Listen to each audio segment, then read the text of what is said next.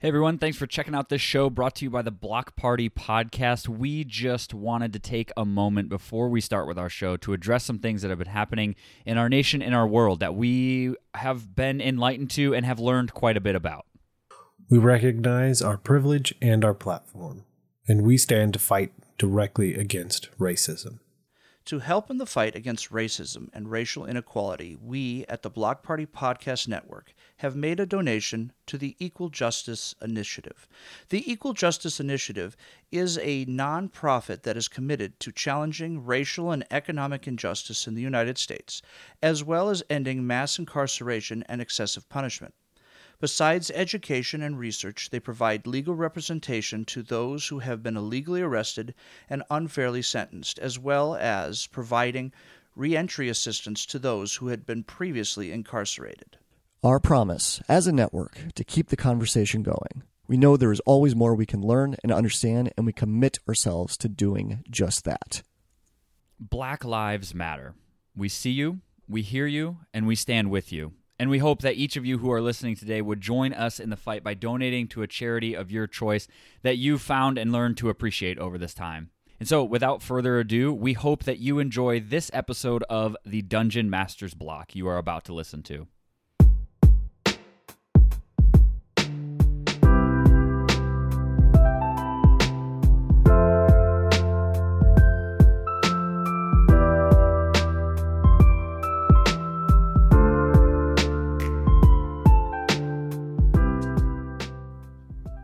Welcome back to the Dungeon Master's Block, the place where we come to talk about the Dungeon Master, the most important person in the game, the only person capable of playing God, killing characters, and lowering the egos of all the people at the table. I'm your host, DM Mitch, and for this episode today, Neil and me will be joined by Kathleen Mercury, and we're going to be talking about the wizard class, how to interact with a player who is playing a wizard, how to run wizards as NPCs, and just the lore behind wizards as well. I'll be honest, we dive a little bit into the sorcerer aspect of it as well and talk about the difference between the two of those, uh, but it's a fun and fantastic conversation all around.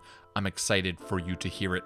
But before we jump in, I've got one five star review to give a shout out to, and this one comes from Sly Thy Tobes. And it's entitled, Welp, Back to the Beginning. That's right, I've just caught up on all of the episodes, and what a phenomenally brilliant resource this has been. I've been constantly drawing upon this well of wisdom, and I'm pretty sure my players have reaped the rewards unaware. I've greatly enjoyed this show, and I recommend it as often as I can in real life and Twitter. And now I'm going to start over. Thank you so much, Sly Thy Tobes. Uh, that's fantastic. I'm so glad that you love the show so much that you are passionate to go through again. I mean, I've done this with other things that I love, like The Office, uh, but that's a big undertaking, and it really means a lot that you love our show that much that you're willing to to take that journey again. Because this is like I mean going through the Dungeon Masters block that's no like walk around the block. That's like a Misty Mountains journey if anything. So uh, thanks so much for that review. And with that without any further ado let's head to the meat. I'm starving. We ain't had nothing but maggoty bread for three stinking days. Why can't we have some meat? The flight meat's back on the menu, boys. For the meat this week, I'm excited to introduce to you a new guest on the Dungeon Masters block, Kathleen Mercury, teacher, game designer, and podcaster. Kathleen, welcome to the show. Thank you so much for having me. I'm so excited. So excited to have you here. Yes, and as always, we're going to jump straight into some interview questions. And one of my favorite questions to ask is Can you tell us a little bit about yourself? Long walks on the beach, um, anything that you think our listeners would find interesting. Well, um, I'm a middle school gifted teacher, which means when I run games for my RPG groups, it's like working with adult versions of my students. So it's always a lot of fun to uh, both try to corral and also allow them to, uh, you know, ex- create really amazing experiences. Um, I've been teaching game design for, I think, 13, 14 years. Mm. And um, of note, if anybody wants to teach game design or interested, all of my resources are available for free at kathleenmercury.com. So, semester plus, plus, plus of game design teaching resources have at it. Um, I'm a co host on a number of podcasts, Games in Schools and Libraries, on board games. I've been a host on Board Game Broads, Our Turn, a whole bunch of others. Um, I like to be a guest on podcasts because I like to talk. and and um, and I'm also a game designer um, with just this week my second game having signed it. So fantastic. It's, yeah, it's been pretty great. That's great. Oh man, you love to talk. I love to talk. Neil, it's going to be hard for you to get a word in edgewise. It sounds like this that's, episode. That's all right. I'm ready to just go along for the ride. nice. um, nice. So definitely listeners check out all of that all of that stuff we will as we always do uh, have links in our show notes to Kathleen's website, to her podcast. Go check them out. Uh, mm-hmm. Have a fantastic time doing that. Kathleen, now for you to have a fantastic time, we have a surprise question for you. Cool. This surprise question comes from one of our Patreon dragons, Jared Arteche. And Jared asks If you, Kathleen, were a dragon, what would you hoard? If I was a dragon, what would I hoard?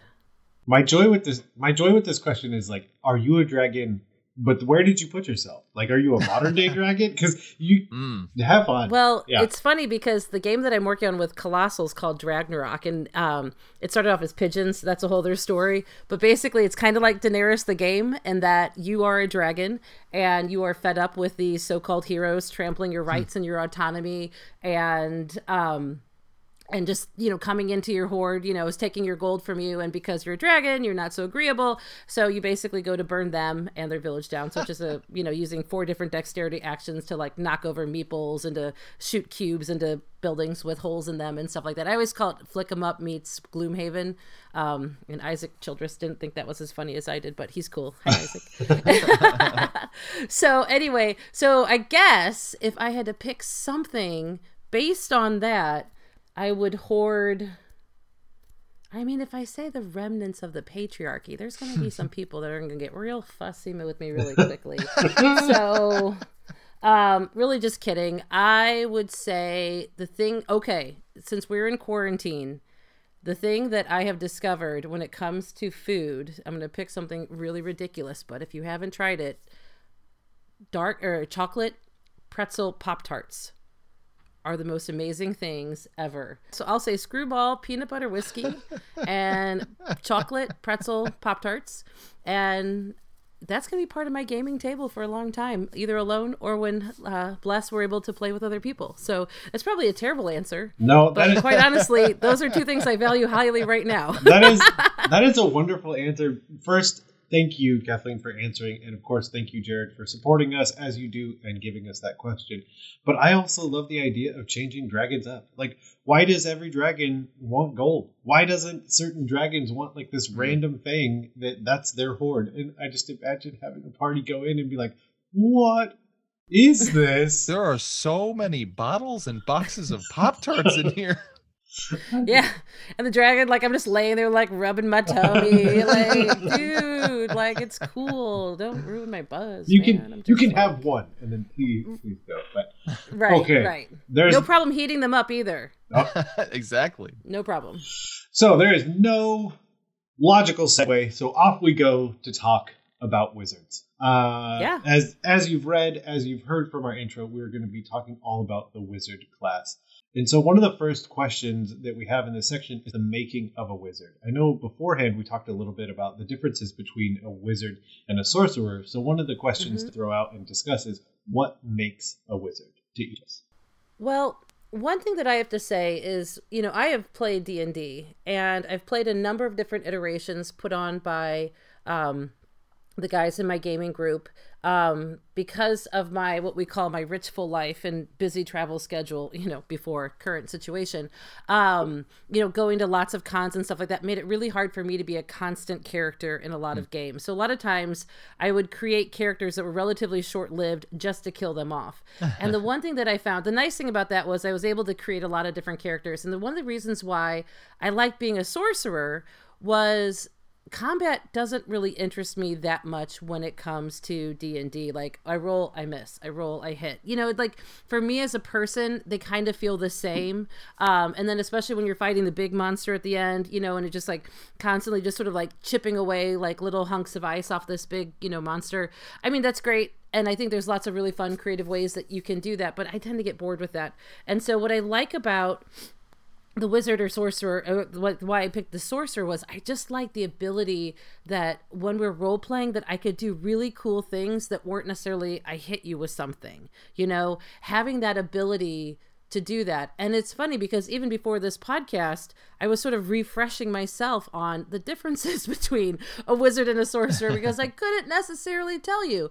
And what was interesting though in talking about wizard versus sorcerers like you know from my understanding wizards can learn more. With sorcerers it's more innate. And so mm-hmm. the thing especially since i'm running a harry potter game um, it's really a lot tilts way more heavily that they're more sorcerers than they are wizards which i found interesting.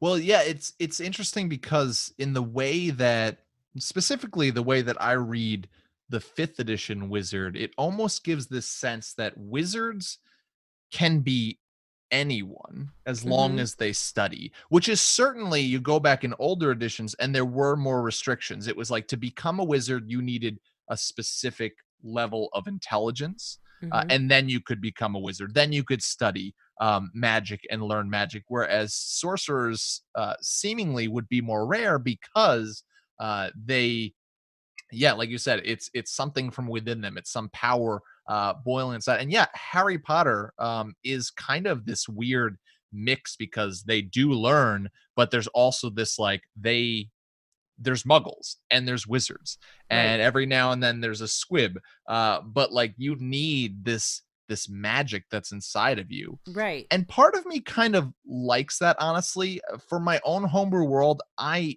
i honestly have taken that uh, because there's nothing to say that you cannot do that with the wizard class. And so in my homebrew world, in order to become a wizard, yes, you need to study, but also you need to be able to have uh, the ability to read the arcane script or the the language of magic. And so not everyone has that ability. And for me, that allowed me to go, yeah, wizards are still more common than sorcerers by far in my world but still not everyone can be a wizard you need to have this this gift this connection with the arcane um, mm-hmm. um but i mean that that's up to you as a dm right as a game master like do you want anybody to be able to pick up a spell book and to be able to given enough time and energy mm-hmm. learn magic or is it something that you know do they need midichlorian count to be uh, fairly high what what is it that gets them there out. Yeah, I was gonna say, oh, we're, we're, we're throwing Molotov cocktails now, man. Um, do you know what you're saying? Um, well, and I think especially in the Harry Potter world, they're really, they really, they they learn spells, but it's they don't really delve that deeply into you know what learning means it's like basically do you say it just right do you really get like the swish and flick just right um, mm-hmm. um have either of you read the book series the magicians or seen the tv show I've seen the TV show. Yes, the book's really good. It's like a grown-up version of Harry Potter, um, with a you know significantly uh, more like relationship complexity. Mm-hmm. But even as far as how they do the spells and how they treat it, it is a lot more in terms of wizardry, in terms of learning spells. Mm-hmm. Whereas you know in Harry Potter, it's like if you say blah blah blah and wave your magic stick in a way, this thing is going to happen. I mean, there's very few times where you know people fail at spells mm-hmm. you know it's just it's basically waiting for them to be able to do it and so i think having more of a focus on the ability to make it like a really learned skill is something that's super interesting to me that could be more developed and the reason why i'm saying this is i run my my game on sunday nights and in thinking about what I want to run on Sunday night. Now I'm thinking a lot more about, you know, how can I make an interesting you know, session where really learning spells and understanding innately what creates a spell, like, is there a way to actually make that part of what we do? Hmm. And see, now you've got me thinking. So one of the yeah, yeah, one of the interesting things from everything that's already been said is I almost see the sorcerer is using like an internal battery. to access their Mhm. spells, whereas a wizard is using more of this external source, and then your world is dependent on how much, I guess, energy you have out there. Like the world of Harry Potter, Mhm. I, I would say is just prevailed with this magic energy that everyone can kind of tap into. Whereas if you have a lower Mhm. magic scale, you have the old wizened wizard in their tower because they need to spend all of this additional extra time to figure out how to tap into that resource to be able to use these spells. Again, whereas Harry Potter, it's like, well, as long as you can say this and that and wave your stick around, you're good. Now, some of Mhm. the the more complex magic, either you need to innately have that or you need to spend that extra time. Well, so and my game is based off Lady Blackbird, which if people aren't familiar with it, it's it's great. It's a low prep, all in one, free like 17 page PDF, but 11, 12 pages of that are just character sheets. I mean, the rules are just, you know, maybe a total page or two at the most of like all content for the game itself, both in terms of the world and how to play. And I really like it because it has in it like basically character abilities are narrative and the more uh, you know ways that you incorporate these sort of like narrative skills you have means the more dice you can roll. But i had to come up with a secondary uh mechanic for the like how they could learn spells. And so you basically get dice based on um, one just being alive the number of years that you're at a, Hog- a Hogwarts student, and then the for each year, like um, basically, there's different spells you can unlock, more or less. And once you learn a spell, it becomes much easier for you to roll it. So the first time, like a year one um, rolls for a spell to try to do it, they have five dice, and three have to be successes. Just your one, two, three, four, five, six, you know, success, failure. And but once they um, succeed in that, then they automatically have like a strength of five in terms of rolling for that spell again, which means they won't necessarily always be able to roll that spell if it's got like a difficulty of three, but um, it's certainly a lot easier once you've played it once. So I have a little bit of that sort of learning aspect. So usually at the beginning of the session, I'll let them, you know, pick a spell and, you know, give them a shot to try to just learn it, add it to what they can do. But they can also try to do those during the game itself. And so that gives them another type of decision point in the game as far as do i want to use some of my narrative abilities to try to do something or do i want to cast a spell and trying to do that?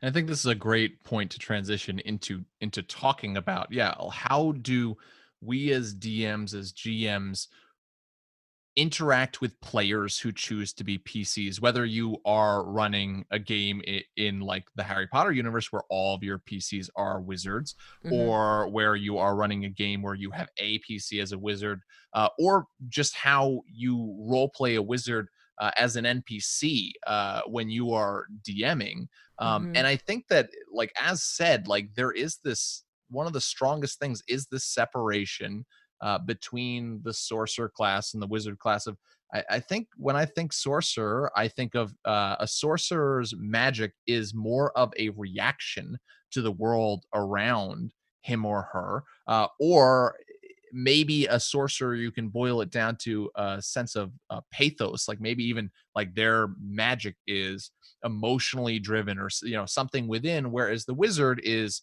more studious learning like we're saying more logos uh more the magic is preparing for the world around them preparing certain spells for what is to come. So as uh game masters as dms how do you uh how do you interact more with your players to bring out this uh, we talked a bit about it a little bit especially you kathleen a little bit already but how do you how do you bring out this studious aspect of the wizard? How do you uh, bring that out for your pcs how do you bring that out in your npcs to give across uh, this aspect of the wizard class?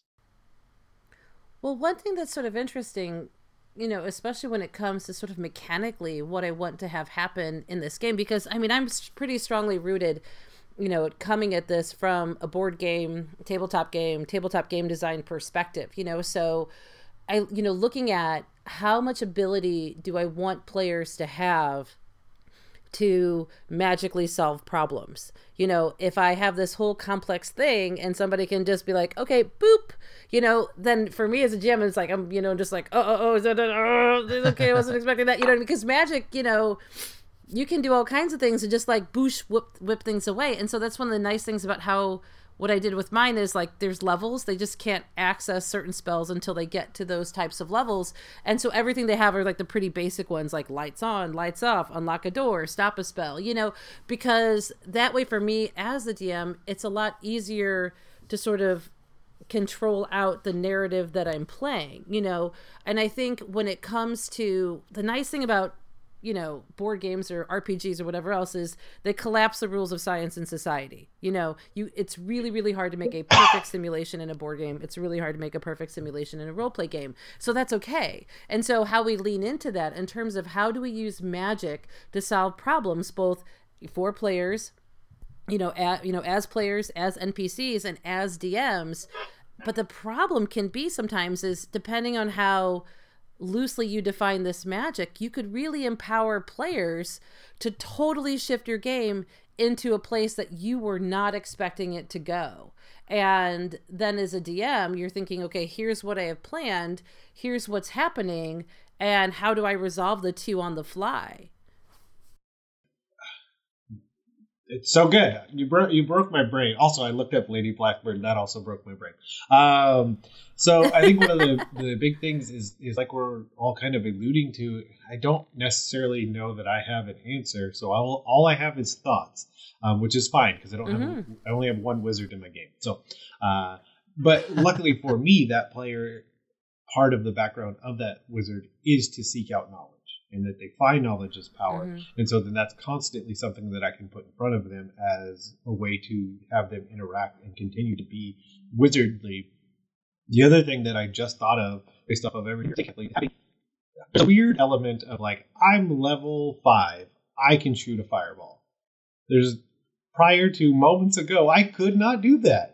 Um, and so there's a weird there's a weird element of that that I would also like mm-hmm. almost want to incorporate earlier on with that player of like okay so what do you think about having as your like when you reach fifth level you unlock these third level spells or however that system works like what are you thinking about ahead of time like planning out a little bit more of that wizard and that interaction of like okay so then as you're mm-hmm. going along you find this bit of material that you know now like maybe you should test these things and so on the downtime or when they're sleeping and mm-hmm. resting mm-hmm. that they invest more effort into unlocking these spells and uh, again instead of like world of warcraft oh i almost died i leveled up i have full health i have new abilities yeah. yay yeah that's that's great like to think of like as you're on the road like in a carriage the wizard would be like diving into a, a new spell and mechanically, right? Like they're not able to cast it yet. But that idea of like, yeah, this like even even to role play, like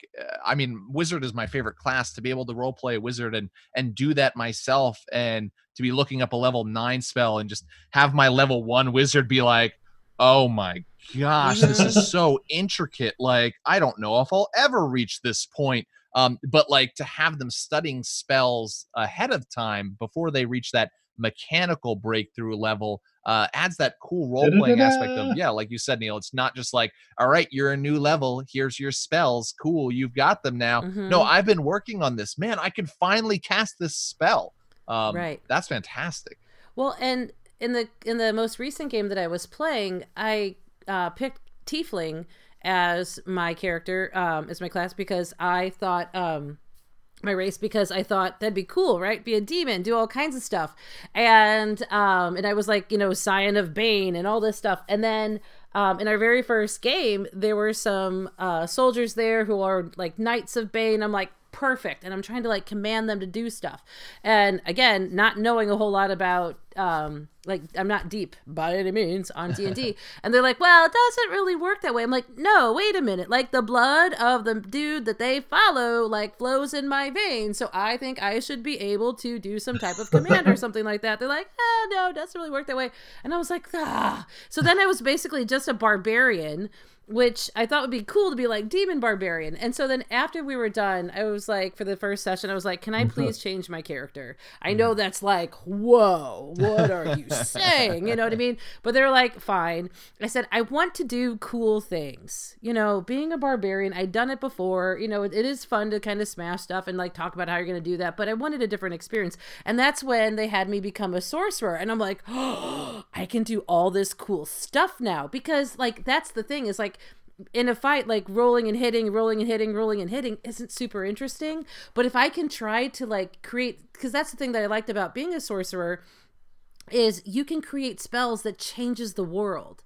Not necessarily has a direct impact on the conflict i mean it can but the fact that you can have an impact that's greater than just hitting somebody with a stick. To me that was immensely more interesting immensely more entertaining and i was way more engaged as a player when i felt like i was going to be able to have an impact on the game not because of you know this you know my range and you know my you know my my hit strength my armor class and all that other stuff but because of like what i could actually do. As and so for me that's why i really dug it.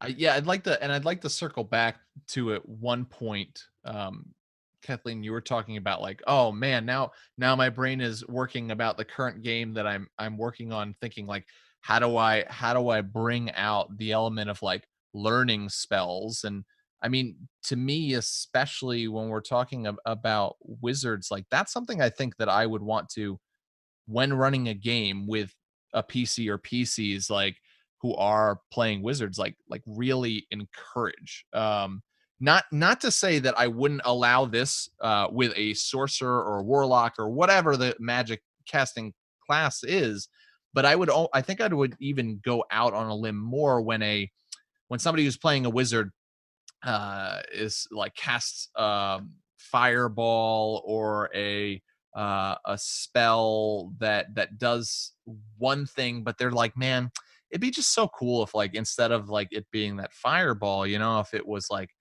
I would love to have been able to make it a, a, a giant ball of electricity or a giant like you know when Sauron and Lord of the Rings just explodes and sound and everybody falls down like that would be something that would be cool if it was something like that and I think as the DM, I would say, cool. So uh, why doesn't your wizard start start messing around? Start start dabbling with with different materials start um reading like and maybe like changing the the the spell components and the spell words and the and the way you move your hand and i mean i would probably go and this is a fantastic time to bring in some arcane failure if things go awry Yay. and have some some fun there but like Mhm. but to to say and to encourage and be like yeah you know what Uh, your wizard would be interested in studying different ways to use their magic so let's do that let's role play through that let's do it man let's let's see what happens do it Well, and see, and this is it's so funny while you're saying that. I was like, I was right there with you because, you know, spells in the Harry Potter world are basically all spells of convenience, you know? Mm-hmm. Oh, cool. You can you can turn on the lights. Oh, you can turn off the lights. Oh, you can unlock a door those now. Oh, you know, it just wizards it's amazing how the spells they learn just become so incredibly important right there Yeah. at that moment. Um, and so in our previous session that we did, and this is one of my favorite adventures that I've written for um, this one, is basically in the Harry Potter world, Voldemort wants the Elder Wand. And if this is spoilers, but it's been out for a while, so sorry. Um, he wants this all powerful wand. And when he manages to get it, you never see or hear from his original wand. So I created this adventure where it's where is Voldemort's wand. There are people offering a reward for it. And one thing that I had learned when I was reading about, you know, just on Pottermore about the Harry Potter world was that uh, it was a yew tree wand. And one of the little things in there was um, upon the death of wizards who have a yew wand, the, the wand itself will grow around the grave of its owner to protect it. So I ended up having them go into the Forbidden Forest. They find this yew tree, and then they realize that not only have they found his wand, but they've actually found the grave of Voldemort, which adds this whole other element. And so the part that I push them to, and the part that happens is they've re- someone realizes that they need to basically grab the tree, try to cast a spell. Usually it's Lumos, right? So it lights up the whole sky like an atom bomb going off. But then I have the wand. If you're not familiar with Harry Potter, forgive me, and I'm almost done. Um, shift its allegiance to the person who cast the spell. So whom whomever did that suddenly has like probably one of the most powerful wands in the whole pantheon of Harry Potter now has its allegiance to them. And then it's always led itself to some of the best role playing moments between characters when they're arguing about should we turn it in for the reward? Who is it offering the reward? You shouldn't have this powerful wand. You know, the wand itself becomes you know this this place where there's a lot of like philosophical discussion about what that ownership means and just everything and like and arguing with each other like that's too much power. You can't have that. Like i don't want you to have that. I you know i mean i've had people run up and grab and break the wand and in our most recent one they let her have it. So now one of the little witches, because all of the characters in my game, by the way, are witches. Because uh, if you're familiar with the Bechdel test, um, it's a it's a test to see how much time there are named female characters in any type of work talking about something that isn't a man. And Harry Potter, Star Wars, so many of them fail miserably. So this is so it's so it's yeah, it's just all witches. And so um Anyway, so what I'm thinking while you were talking about this is because Harry Potter spells are basically spells of convenience, that maybe I'll make our next session all about delving deeper into wand lore, mm. having them trying to learn more about it, and then having them create and craft more spells that are suited to their characters, both as a way for like character development, but also to give them some more interesting tools and tricks to play with other than, hey, guess what? I can now unlock a door. Yeah, it's yeah, so good. And, that's fantastic. Yeah, and it's the perfect segue because the next thing we're talking about, which be honest, we already just talking about is adventures ideas or the wizard or wizards that you have in the idea that you have that perfect DM GM moment. You don't have to do anything and they're all talking amongst each other. Uh, and then you're like, yeah, good. Now it's my turn to check my phone. I'm totally kidding. Yeah. Uh, but but yeah, but the idea that the idea that wand oh, we've all been spell book that they've heard of is it is it even I mean that arcane knowledge because mm-hmm. there's an element that one is very powerful, and you do have that discussion of should our wizard have this? Is it going to turn them down a road that because my first thought is okay, that's a book, but then is that actually just a phylactery right. now because our wizard wants to live forever because they want to seek more knowledge? I'm throwing in that moral gray area for your party. mm-hmm. so yeah, what are some interesting ideas for wizard? Well, I think the fundamental question is just because you can doesn't mean you should. You know, especially if you really want to tap into magic as a source of personal power and your ability to control and affect the world around you. And coming up with the right type of situation where players are suddenly faced with the ability to how do I address this particular situation. So thinking about my little witches, you know, is I need to come up with not hey, this is wand class. Now we're all gonna you guys are gonna make stuff up, but giving them some type of problem, whether it's personal or it's one they're all facing together, or hopefully some combination of the all of those, you know, giving them some type of, of problem where they have to try to figure out their best way to solve it knowing that you might be giving them as the GM a little bit more power than you think they deserve at this point, but that you're just going to have to work with in order to keep them fully engaged and invested.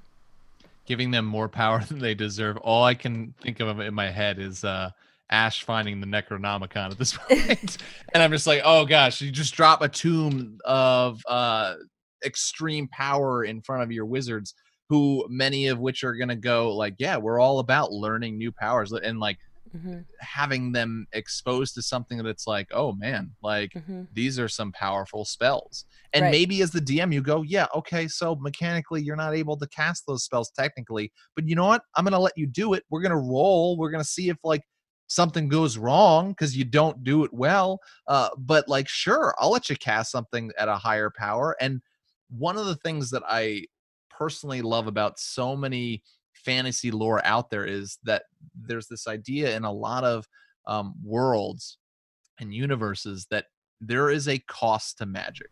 Uh, mm-hmm. and certainly you can argue okay well in in d&d that is the material components and this and that and because there is that that cost to it but uh, to me it goes even further to saying if magic done wrong or maybe done too much um, may even start to to break the world around you. And so, yeah, I think that has putting that power in front of them may be a fantastic thing momentarily, and it may make things go awry. Something that they have to repair afterwards. Yeah, I think that's an important part because, you know, it's sort of like an innate check on players to make mm-hmm. sure they don't stretch too far. Like, I want the ability to have 3,000 wishes, and then I'm going to root for 3,000 yeah. more wishes, you know? Um, but it, yeah, I love that idea that it has to come with a cost. Because, especially in my game, too, they're all first year. So there's an 11 year old witch with Voldemort's wand right now, running around in my world. You know what I yeah. mean? yeah. So I that's a babysitter gone mad right there. Let me tell oh, you. Oh boy. well, I, I I love the idea of what that cost looks mm-hmm. like because one of the things is if it is that external source, is it a limited source? Did magic go away? Did magic break because everyone started using it too much? when you summon a creature, where in the world is that coming from? Where in another world is it coming from? Are you just a monster because you're summoning these creatures without like any moral like thought behind that idea? Is like I summon a fireball, did I take fire away from somewhere else? Like and like I said, putting those costs in and figuring out where that fits for you, your world, and certainly your players, because some players would not appreciate what I all the said. well, but. and then flip the script on it too, and go, all right, so like, our like that's our idea of like giving that that thing of power, whether it's a wand or a tomb or whatever, to to the players, and being like, yeah, are things going to go right or are things going to go wrong? Flip the script and now have the players uh, be wizards that have studied about the the truths of the universe of how magic if used wrong or too much can go wrong and then they find out about that 11 year old who's running around with the wand of one of the greatest wizards of all time and they go, "Oh my gosh, we need to find that kid. We need to stop them, whether it's Shut a it kid down. or it's a it's a wizard who's just trying to gain power uh, and go, we we need to protect them. We need to stop this or the universe itself may break." Well, and because uh, this was a character that I didn't create, another uh, person did uh, for my previous running, and then this uh, this new version, uh, this new sessions that I'm running, um, someone else picked it up but uh, the witch itself, the witch is a descendant of Morgan Le Fay. Hmm. So you have that sort of like, you know, family heritage and like power source running through too. So I love the idea that she is in danger. I love the idea that they will have to decide, you know, what they're willing to do to, you know, protect their friend, what they're willing to do to take on like these enemies who are approaching. Um, yeah, and they're 11 you know because every now and then like when they're talking like when the discussion gets really high level i'm like hey guys remember you're 11 they're like oh yeah you should totally not have that thing you know?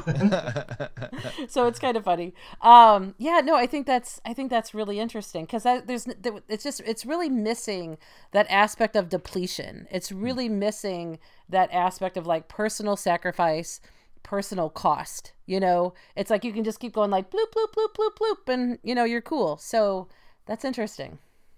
I also think that we we should remember when thinking about um, adventures for wizards uh, with this um, academic uh, aspect to wizards, uh, like like we've talked about already with uh, Harry Potter, the Harry Potter universe, uh, with the Magicians universe. Mm-hmm. Um, we i mean we did a whole episode on schools of wizardry uh like specific schools so we won't go too into depth with that but the idea of i can learn magic mm-hmm. definitely creates a world where wizards are going to come together they're going to build communities they're going to share knowledge they're going to uh, try to learn from each other so whether it's like governments that that are run by wizards or schools that are run by wizards if you have a PC that is part of your group and they are a wizard, like you should make these places apparent to them that they're going to want to go and learn and commune with other wizards uh, and see the spells that other wizards are casting and read and share notes uh, about lore that they've found on magic or just spells themselves and and to be able to t- uh, learn and be able to teach other wizards that whole communal aspect of wizards i think is really interesting and um, can certainly lead to different adventures whether mm-hmm. it's just uh, yeah your wizard probably wants to um, check out the 12 schools uh, of wizardry that are in this land well, and there's a book called Carry On. It's a young adult uh, novel by Rainbow Rowell, which uh, is, is basically like a fanfic of um, of Harry Potter that she wrote for basically inside of one book and then she wrote it itself as its own book. Um, but the the main harry potter like wizard in that book um, is like the guy that comes in and just smashes things up. He's the lucky one, you know, who just happens to have the thing or just happens to do the thing that does it. And that's, you know, the book is kind of an exploration for himself as far as like, am I really a wizard? Because, yeah, I go and I solve the problem, but is it really me? And then they realize that every time he goes off, he's creating these dead spots where like the magic of those areas just evaporates and goes away. And, you know, thinking about you know that larger sort of like you know i mean this is this is kind of different what you were just talking about schools of knowledge and i'm kind of actually just going back to the previous question i guess but um but i just well i'm thinking um but yeah like as far as you know thinking about like the impact on community, the impact on the world around, the impact as far as like sharing that knowledge, how that knowledge is shared, who controls access to the knowledge, is there unobtainable knowledge? Is there knowledge no one should mm. know? Is there knowledge that should be buried? Can you bury knowledge? Can you really eradicate knowledge? Is it okay to try to pres- you know, to, you know, keep people from knowing what they could know? I mean, there's so many really good questions that come just from the idea of that collective school of knowledge and how you want your players to proceed in that. And uh, I am always an advocate for tying campaigns in to each other mm-hmm. having there be like a character that'll show up from one campaign to another whether it's a pc it used to be a pc and bringing them in um i think that players really find that exciting when that happens so leading from what you just said kathleen i imagine a campaign where you you go and your your PCs are trying to stop uh, this object or whatever it is, this power um, from falling into the wrong hands, and maybe through magical means, uh, at the end of the campaign, you're like, okay, so what do you what do you do to protect this thing? You've you've recovered it. What do you do to protect it? Oh, we're we're gonna we're gonna hide it on a whole different plane of existence. We're gonna we're gonna drop it like into the deepest, uh, darkest uh, cave uh, on this other plane so that nobody else finds it. But then in the next campaign or the campaign three down the line, however many you get blessed being able to play, when you create a whole bunch of new characters, you start off that campaign with whispers or mm-hmm. a map, uh, an amazing map that points the direction to this item of power on a whole different plane down the deepest darkest tunnels of the deepest darkest cave and all of your players look at each other and they're like oh my gosh are we going after this have we have we now become the ones who are going to start the chaos in the world again as wizards who are going after this terrible piece of power mm-hmm. yeah i mean and that's the thing too because at the end of the day if a very small select group of people have access to a level of power that so many don't you know I mean, I think there's fair questions on whether or not they should have that. Should that be contained? Is that something that they should have in general? You know, and I think, hmm, that's interesting. I mean, that made me think because uh, we we talking about the groups about a group of adventurers. One who happens to be a wizard unlocks a certain level of power, and then that becomes part of the adventure and quest. Is the idea that like the world is not okay. Like no no no, you're the person in party shouldn't have this and what will the party what lengths will mm-hmm. the party mm-hmm. go to either agree disagree stop it help i mean mm-hmm. there's a lot of ideas behind the idea a lot of ideas behind a wizard getting too much power yeah yeah mm-hmm. or if you want or if you want to go a lighter route recognize all these all these source materials that we've been talking about like harry potter and the magicians although magicians certainly is less light than harry potter oh yeah um, it's dark but but to go, you know what? Like play play uh play some 15 year olds at a wizarding school and go on a, an adventure uh, that year at that school. That's a fantastic campaign in itself. Uh, mm-hmm. it, it, doesn't need to be super world breaking. It could be something small uh, like that, um, and that in itself could be fantastic.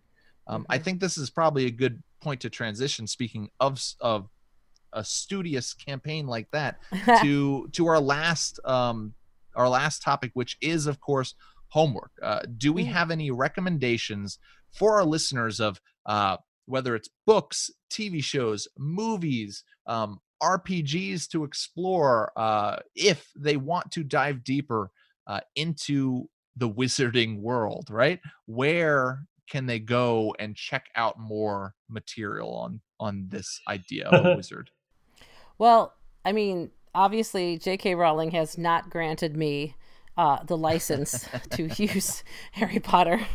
Um, I'm working on it. You know, we're, we're, we're in negotiations. Um, no, so it's something that I don't obviously put out there. Um, but if it's something that someone's really interested in, that they could certainly share it with me, or I could, I could, you know, share it with them. I'd be, you know, happy to talk about it. Um, in addition, I think especially some of these more like if people haven't read The Witches, if, I mean, just I'm basically repeating what we've already mentioned. If they haven't read The Witches, if you haven't read Carry On, um, if you haven't, uh, I would read The Magicians. Honestly, the books are really, really good um, because the, main character is not likable, you know, um, and but it makes him i think in my in my view a lot more relatable and i like him a lot more than certainly i like even i don't, I don't really like harry potter really you know neville's cool but um, so that's what i would say is i, I like looking at um, different pop culture expressions than necessarily something that might be super super like deep within the geeky sort of world because especially when for me when i'm running games um, especially for women trying to give them access to playing rpgs that um, you know, picking source material that they may be more likely to become familiar with has certainly been helpful. I'm not saying that they're not reading Lord of the Rings or any of the other stuff, because certainly they are. I'm not necessarily, you know, so I'm just drawing from what I know as well.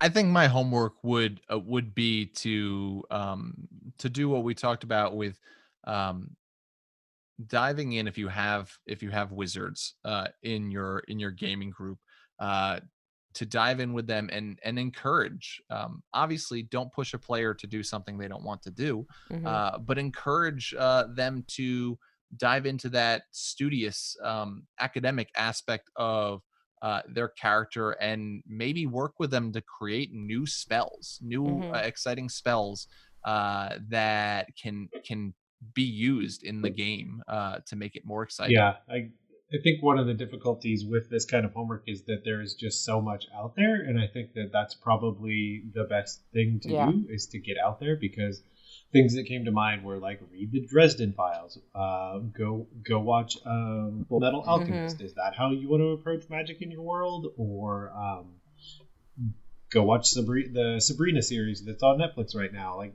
figuring out what that looks like, and I think one of the the interesting things would be to try and one find some piece of media that mimics your group. Uh, like Kathleen, you're mentioning the the 11 year old. So finding source material that is used, that is having around the same age mm-hmm. experience, things like that, and at the same time find something completely opposite to try and figure out what works. Because it's really difficult because everything uses some element of magic, even things you wouldn't think would do it. Like, oh, go watch um, the movies and incorporate Constantine into the world with Superman. Like, fig- figuring out what, uh, like I said, what works best for you because it is everywhere. Right. Well, and I think of it, you know, sort of like almost analogous to um, like a dystopia. Dystopia is a world where there's like something has broken you know and what we see is that you know multiple iterations down the road like this is where they end up. The rule breaks this is what happens. And it's almost with magic you want to sort of like reverse engineer to that or- origination point that whatever you break within the rules of what we have um, where do you see this going? And where would you want it to go? Or how could you guide it to get it there? And i think that um, can give you the ability to help players you know develop and plan spells for the future but also um, kind of give them a glimpse of what's to come, and that's always fun too. Perfect. So, speaking of plans for the future, mm. uh, maybe our most important question is where can people go and find all of the awesome stuff you're doing, uh, like planning out how they're going to uh, teach game design? Yeah, well, I mean, KathleenMercury.com, very cleverly named, uh, is my website where um, I put everything on there. Mostly it's my game design stuff, but I'm trying to put more and more stuff up on there too, as far as like the other stuff I do, as far as like RPGs and um, and all that. Um, so I'm on Twitter at Mercury with seven M's, Mercury. Um, on Board Game Geek as Funk Donut, one word. And so, especially when people are wanting to teach game design, I love, love, love um, helping to collaborate and help people shape and craft their classes for whatever they want to do. So it's super fun. Phenomenal. So go check those out. Uh, and Kathleen, thanks for joining us again on the show, and we hope to have you back on sometime in the future. Anytime. This was so fun, you know, because so often I'm always talking about board games. So to be able to like really delve into RPGs, especially since I'm running one right now that I need to figure out for Sunday, this could not have come at a better time. Wonderful.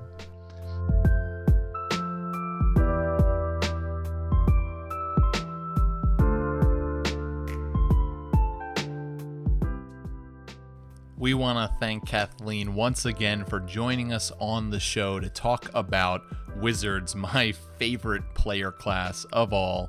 If you have some ideas about lore for wizards or how to run a wizard as a player or how to run a wizard NPC as a DM, you can write into us with those ideas at dungeonmasterblock at gmail.com. Send us an email, we'd love to hear from you.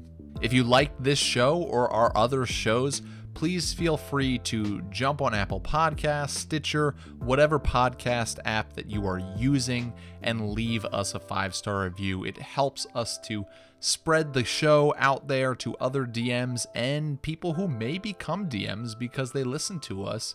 Uh, that is such an awesome thing when that happens. So please give us a five star review. Let people know that you like the show.